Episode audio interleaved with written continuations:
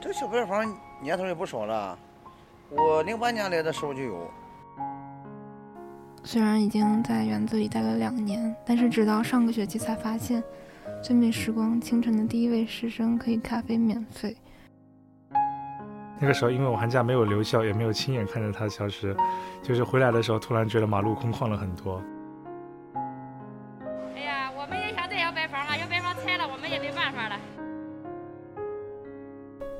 深夜从图书馆回到宿舍的路上，看到小白房的光亮，就会觉得很温暖。我喜欢吃的东西，以后可能吃不到了，但我还是很期待去寻找新的东西。欢迎收听北大之声特别节目《记忆里的味道》，让我们一起用声音记录那些值得被记住的温暖。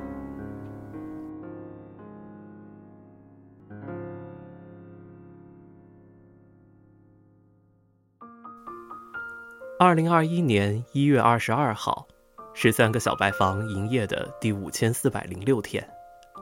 这一天晚上。根据餐饮中心食堂寒假工作安排，学医小白房、三十七楼小白房和艺园小白房正式停火，不再开火。他们的历史使命也随之终结，并将在新学武食堂继续为师生服务。在此之前，一元主食小白房已经跟随一元食堂迁入家园。一元食堂的前身是学生活动中心。后来，学二食堂迁入其中，一二两层都提供伙食。一三年的招标后，一元二楼改为了现在的点餐模式，一楼仍为学校自营的基本伙食食堂。二零年底，一元一楼随着家园食堂的建成迁入家园一楼。小白房的建设计划始于二零零五年，当时校内食堂的拥挤情况愈演愈烈。而餐饮综合楼的建设遥遥无期。为了解决现实问题，总务部会同发展规划部论证通过了在校内增建三到四个临时售饭厅的计划。学医、艺园和三十七楼小白房于同年寒假动工，二零零六年四月六号正式开始运营。三座小白房分别位于学医西侧、艺园北侧、三十四 A 与三十七楼之间，各自由学医、艺园和学武负责管理。就餐时间前，相关食堂用密闭式厢车将饭菜送往售饭点，各有十余种菜品，荤素汤搭配，米饭、馒头、花卷儿等基本和食堂内部一致。营业时间也局限在中午十一点至十二点半，晚上五点至六点。一三年年底，根据北京高校食堂引入社会餐饮企业管理办法，三座小白房面向社会招标。此后，餐品及经营独立于相应食堂，但仍由相应食堂负责管理。一四年年末，几处校内商户因卫生不达标等原因被暂停经营。为保证学生的夜宵需求，小白房延长供餐时间，一度经营至午夜十二点。三十七楼小白房在一五年一月二号老学武食堂停业改造迁入韶园食堂之后，改由学医食堂代管。最美时光咖啡厅是由原先经营状况一般的师生园咖啡厅改造而来，也是一三年这次招标后。改为合作经营，在经营者的悉心打理下，营业状况有了明显改善。家园食堂建成后，一度有消息称最美时光会迁入家园地下，但搬迁过程中出现了一些状况。今年一月二十六号，最美时光停业时，在门口贴出了一封以后会有期结尾的告示，或许预示着他仍将在未来以某种方式归来。有道是“民以食为天”，北大学生自然也以食为天，且尤爱美食，这是自鲁迅先生起就有的传统。时光流转，百年来，北大的美食从单一到丰富，食堂不断开张又变迁，迎来送往中烹调了许多故事。随着校内三座小白房拆迁并入学武，艺园一楼并入家园，最美时光暂别校园，许多同学都怀念着那里的煎饼、米线、咖啡，也期待着变迁后的餐饮新方案。在本期节目中，我们请到了四位来自不同年级的本科同学，让我们一起来听听他们和这几个食堂之间的故事。嗯哈喽，大家好，我是来自医学预科的二零级新生赵朝波啊，现在就读的专业是预防医学。大家好，我是一八级本科生，来自工学院。我是嗯数学科学学院的二零一七级本科生冯敏丽。我是二零一九级心理认知科学学院的本科生，来这个院子已经有两年了。欢迎你们。那我们今天是从二零级到一七级四个年级的同学都在这儿。嗯，在这个园子最少也待了半年，最多已经待了有快四年的时间了。那你们还记得自己第一次去这些食堂是什么时候吗？第一次去小白房是我四年前，当时还没有来北大，是高二的暑假，我过来考个夏令营。考个夏令营，当时住在韶远，我们要去二教考试，中间就走的现在就是我现在每天上学的路。然后要不然去旁边的学武，要不然就去小白房。当时的话，晚餐又连吃了好好几天的面，我是山西人，吃了好几天的面。同学们让我换换口味，然后有一个同学就跟我说那儿有个炒饭不错，让我去尝一尝。然后就八块钱一份孜然肉炒饭，反正是一直没涨价，就我就把它带回去。当时都是拿一个塑料盒，小塑料盒装的，我就把它买回当时住的。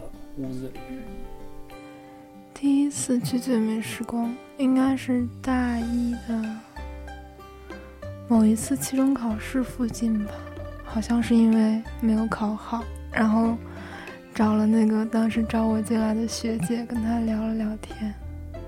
小白房，小白房好像是也是期中考试的时候，是当时考心痛，他是早上。然后我们就一起宿舍四个人去了小白坊买鸡蛋灌饼。第一次去小白坊应该是那个报道的那个下午，我我是中午就收拾完了行李，然后。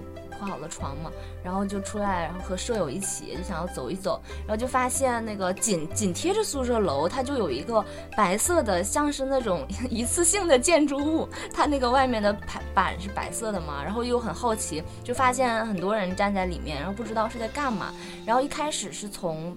西门进去的，然后西门进去就是麻辣烫，然后还有一些炒饭之类的，就忽略了鸡蛋灌饼和我们神奇的豆浆，然后就发现人真的是很多，那个时候。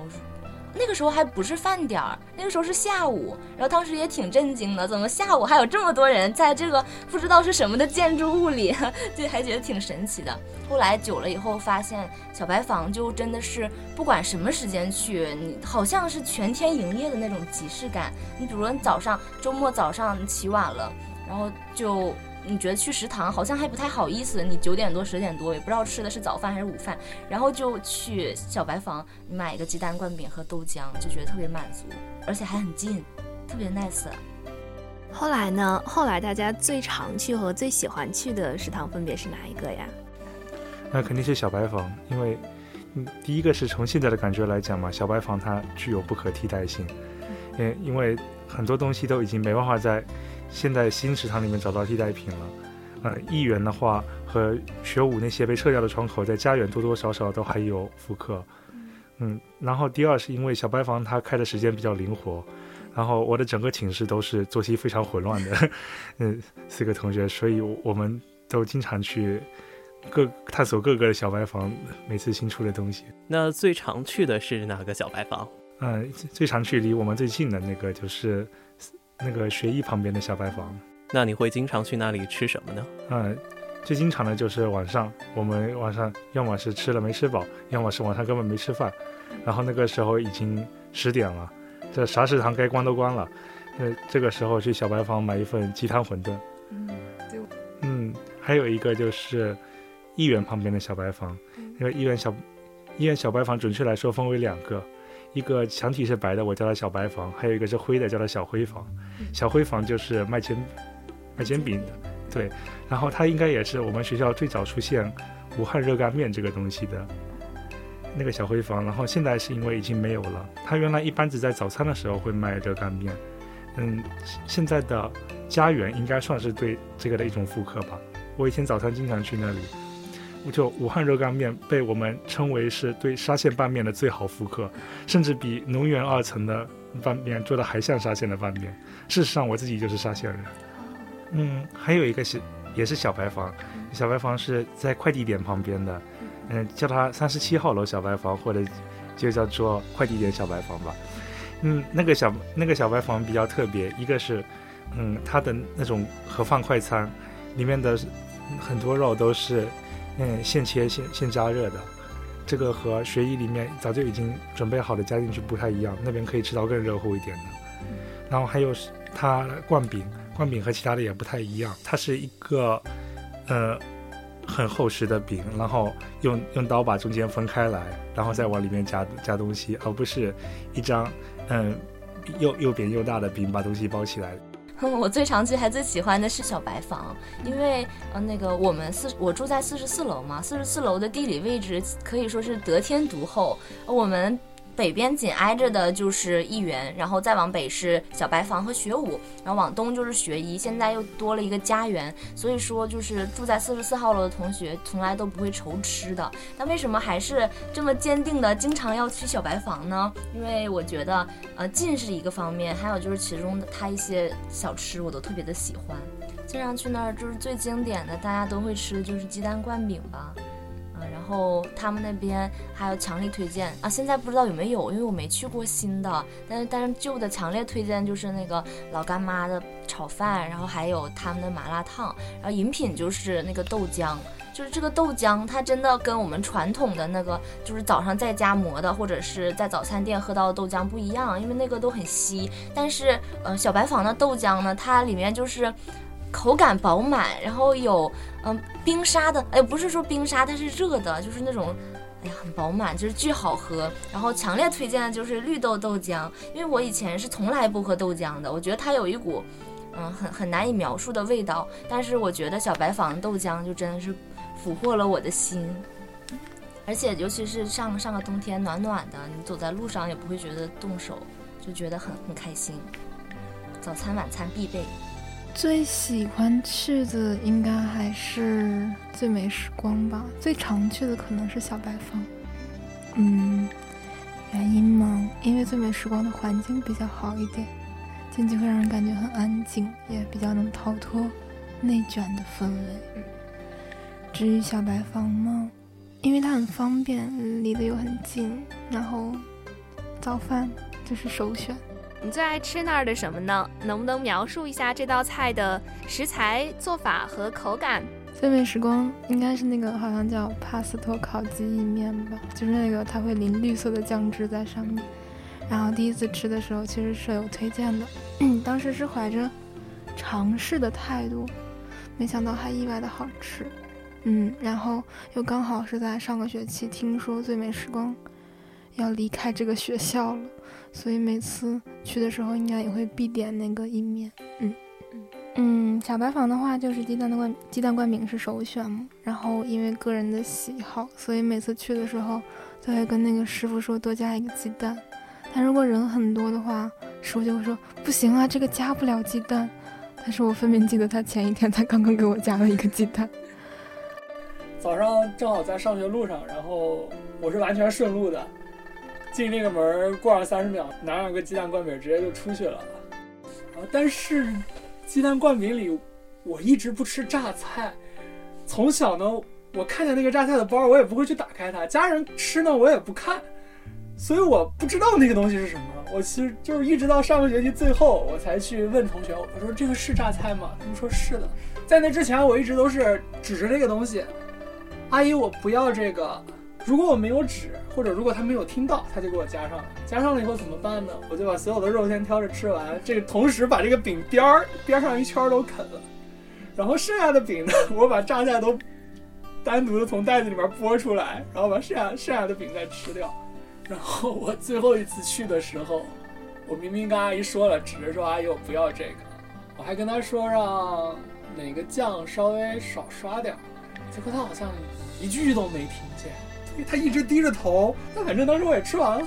我记得之前这位学长提到过自己经常吃学医小白房的鸡汤馄饨，能给大家讲讲吗？嗯，他那做法其实也非常简单，就是馄饨都是已经先先包好的，馄饨馄饨的大小，嗯，虽然说大家都对馄饨有不同的也 理解，但是我觉得它是更类似于扁肉的那种馄饨，就从大小上来说，然后嗯，直接将它投入到已经准备好的烧开水的锅里面，然后直到把它呃水煮沸过几次几次。嗯，再加入旁边的一大一大锅汤当中的一勺，那称为鸡汤馄饨吧。那虽然嗯并不能很感受到里面鸡汤的味道。哎呀，虽然不一定是鸡汤啦，但还是让我们很怀念。我也特别喜欢那儿的馄饨。嗯，忽然想到了一个心理学概念，叫做记忆的图示。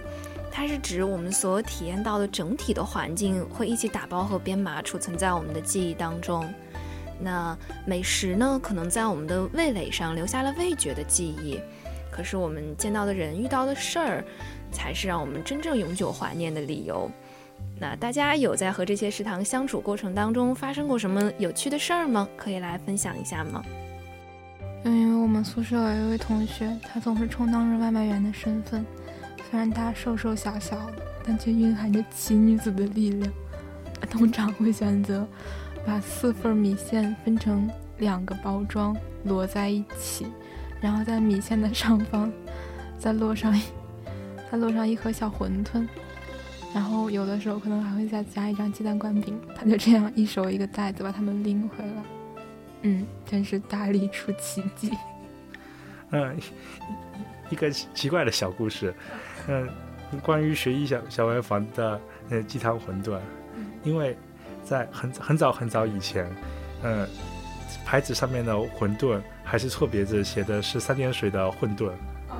然后混沌的英文是嗯 chaos，然后我写起来像拼音里面 c h a o s，像是吵死。然后我们就把它叫做鸡汤吵死。嗯，然后我们疫情回来回来那段时间，正好有一个室友临时决定要出国了。然后出国，他就要准备托福的口语。于是我们全寝全寝室在寝室群和平常日常交流中，尽可能的使用英文。但是很多东西我们都说不来，比如说，呃，鸡汤馄饨就被我们叫做了 chicken soup chows。趣的故事没有吧？但就是比较暖心的，就是因为我在特战连认识了很多不是医学预科的同学，然后他们的宿舍呢就普遍住的离我们特别远，然后跟他们平时的交际就，呃，可能有机会的话会。一起出去吃饭，但是平常在校园里好像也很难见到。然后遇到遇见频率最高的地方，居然是小白房，因为他们都特别喜欢吃鸡蛋灌饼，然后就不管是中午还是晚上，都会不远万里的跑到这个最最西边的这个角落来这个小白房。然后我和他们遇见的频率就会比较高，然后就借此机会还能就是聊一聊彼此平常生活中的一些小事，还觉得很温馨，就像一个我们友谊的一个连接一样，我觉得很 nice。嗯，虽然只有半年的缘分，但还是有很多温馨的回忆。嗯，那其实我们一九级和二零级的同学都还没有见过小白房的夏天呢。两位学长能跟我们聊一聊小白房夏天是什么样的吗？夏天的话，首先人都往人都会往外面坐，在那两个小白房中间空着的时候，是有一个有一个大爷在那儿管，然后上面就排着一排水果。我在夏天，我在夏天比较喜欢吃西瓜。我也就在学校待过很短的，算是一个夏天。五六月份的时候，因为比较忙，所以其实没有什么时间，没多少时间去小白房。然后我在七月份的时候，当时是带暑期学堂，是轮到我带孩子们我回来当辅导员，总共三天，那三天就很很累很累。最后一天就睡了三个小时，就我为了让自己能按时起床，我床垫没铺，直接睡的硬床板，就就背后硌着，直接睡的硬床板。反正最后一天很累，但把他们全部送走了以后，就很心里面很哇，终于什么都结束了，我有时间自己在校园里逛一逛。那天晚上就走了很多路，然后边走的话还边跟他们聊天。他们在回家的路上问他们回去没有啊？然后顶多简单鼓励鼓励之后，嗯，来。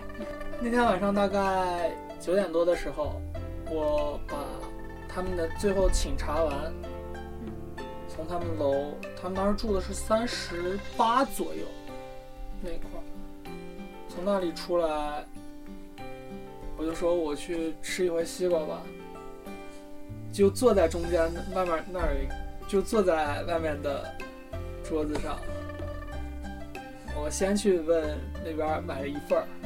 一份儿呢，跟现在见到什么盘子差不多，跟现在在燕南见到的圆盘子，铁的那种。对对，那种圆盘子差不多，大概那么大，然后给它铺平了，大概有五到六块，就它切好一盘就放上去，嗯，一份是两块五，然后我就开始吃，一开始边吃边聊天，然后吃两块五以后呢，我觉得那天好热啊。北京的夏天就跟个蒸笼一样，真的好热啊！我觉得没吃够，我就又去买了一份。然后当时是只能被迫一个手去吃，一个手玩手机，因为西瓜那个水儿它到了手上是会变，手是会变黏的。对我尽管这个手机我可以之后擦，对吧？但是它到那儿以后，我连锁都解不了，我靠指纹解锁，我连锁都解不了，就是在第二次。在吃第二盘的时候，我已经开始靠密码解锁了。密码解锁的时候，手指也是粘的，有时候都点不上那个数字，我就得点半天。解锁完了，再很费劲的给他们发一句话。最后我就告诉他我要吃西瓜，嗯，然后就先不说了，一会儿再说。然后手机也快没电了，我说先不说了。然后我自己坐在那儿，又又买了一盘。吃完第二盘的时候，肚子里面基本上，就算没吃晚饭，基本上也快饱了。然后。两盘好像就少那么一点点，我觉得就缺那么一点点。第三盘吃完第二块，基本上吃完不到一半以后，我就不行了。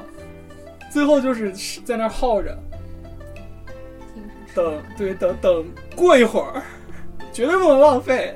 等过一会儿，自己稍微有点肚子，再往里灌一个；过一会儿稍微有点肚子，再往里灌一个。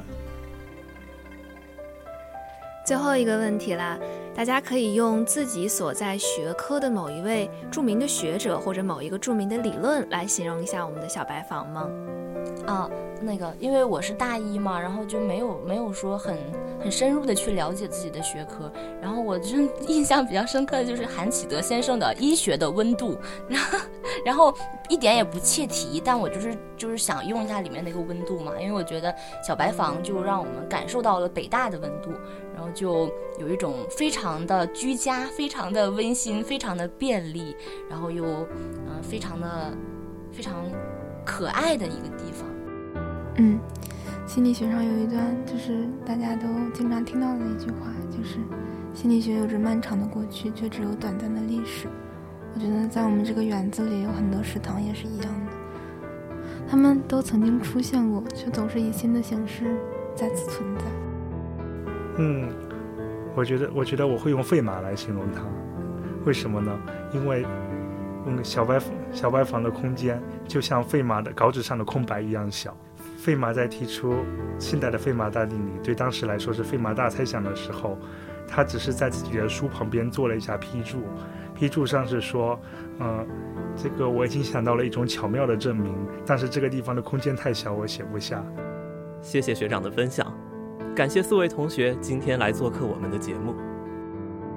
人们常说，忙碌一天，一个可以坐下好好享受美食的地方，是慰藉心灵的港湾。食堂的变迁是烟火气的流转，也是记忆的翻新与沉淀。在我们美好的大学时光里，烟园的油烟尘火，进出的人群，温暖着我们，也与我们相伴一生。今天的节目到此就结束了。本期节目播音刘俊奇、彭新月，还要感谢陈立红、陈志昂、李卓阳同学在节目策划过程中发挥的重要作用。同时还要感谢广播台文文姐和欣然学长给予我们的支持和鼓励。最后，感谢各位听众朋友的聆听，希望每个人都能在平凡的烟火气中收获安定的幸福和喜悦。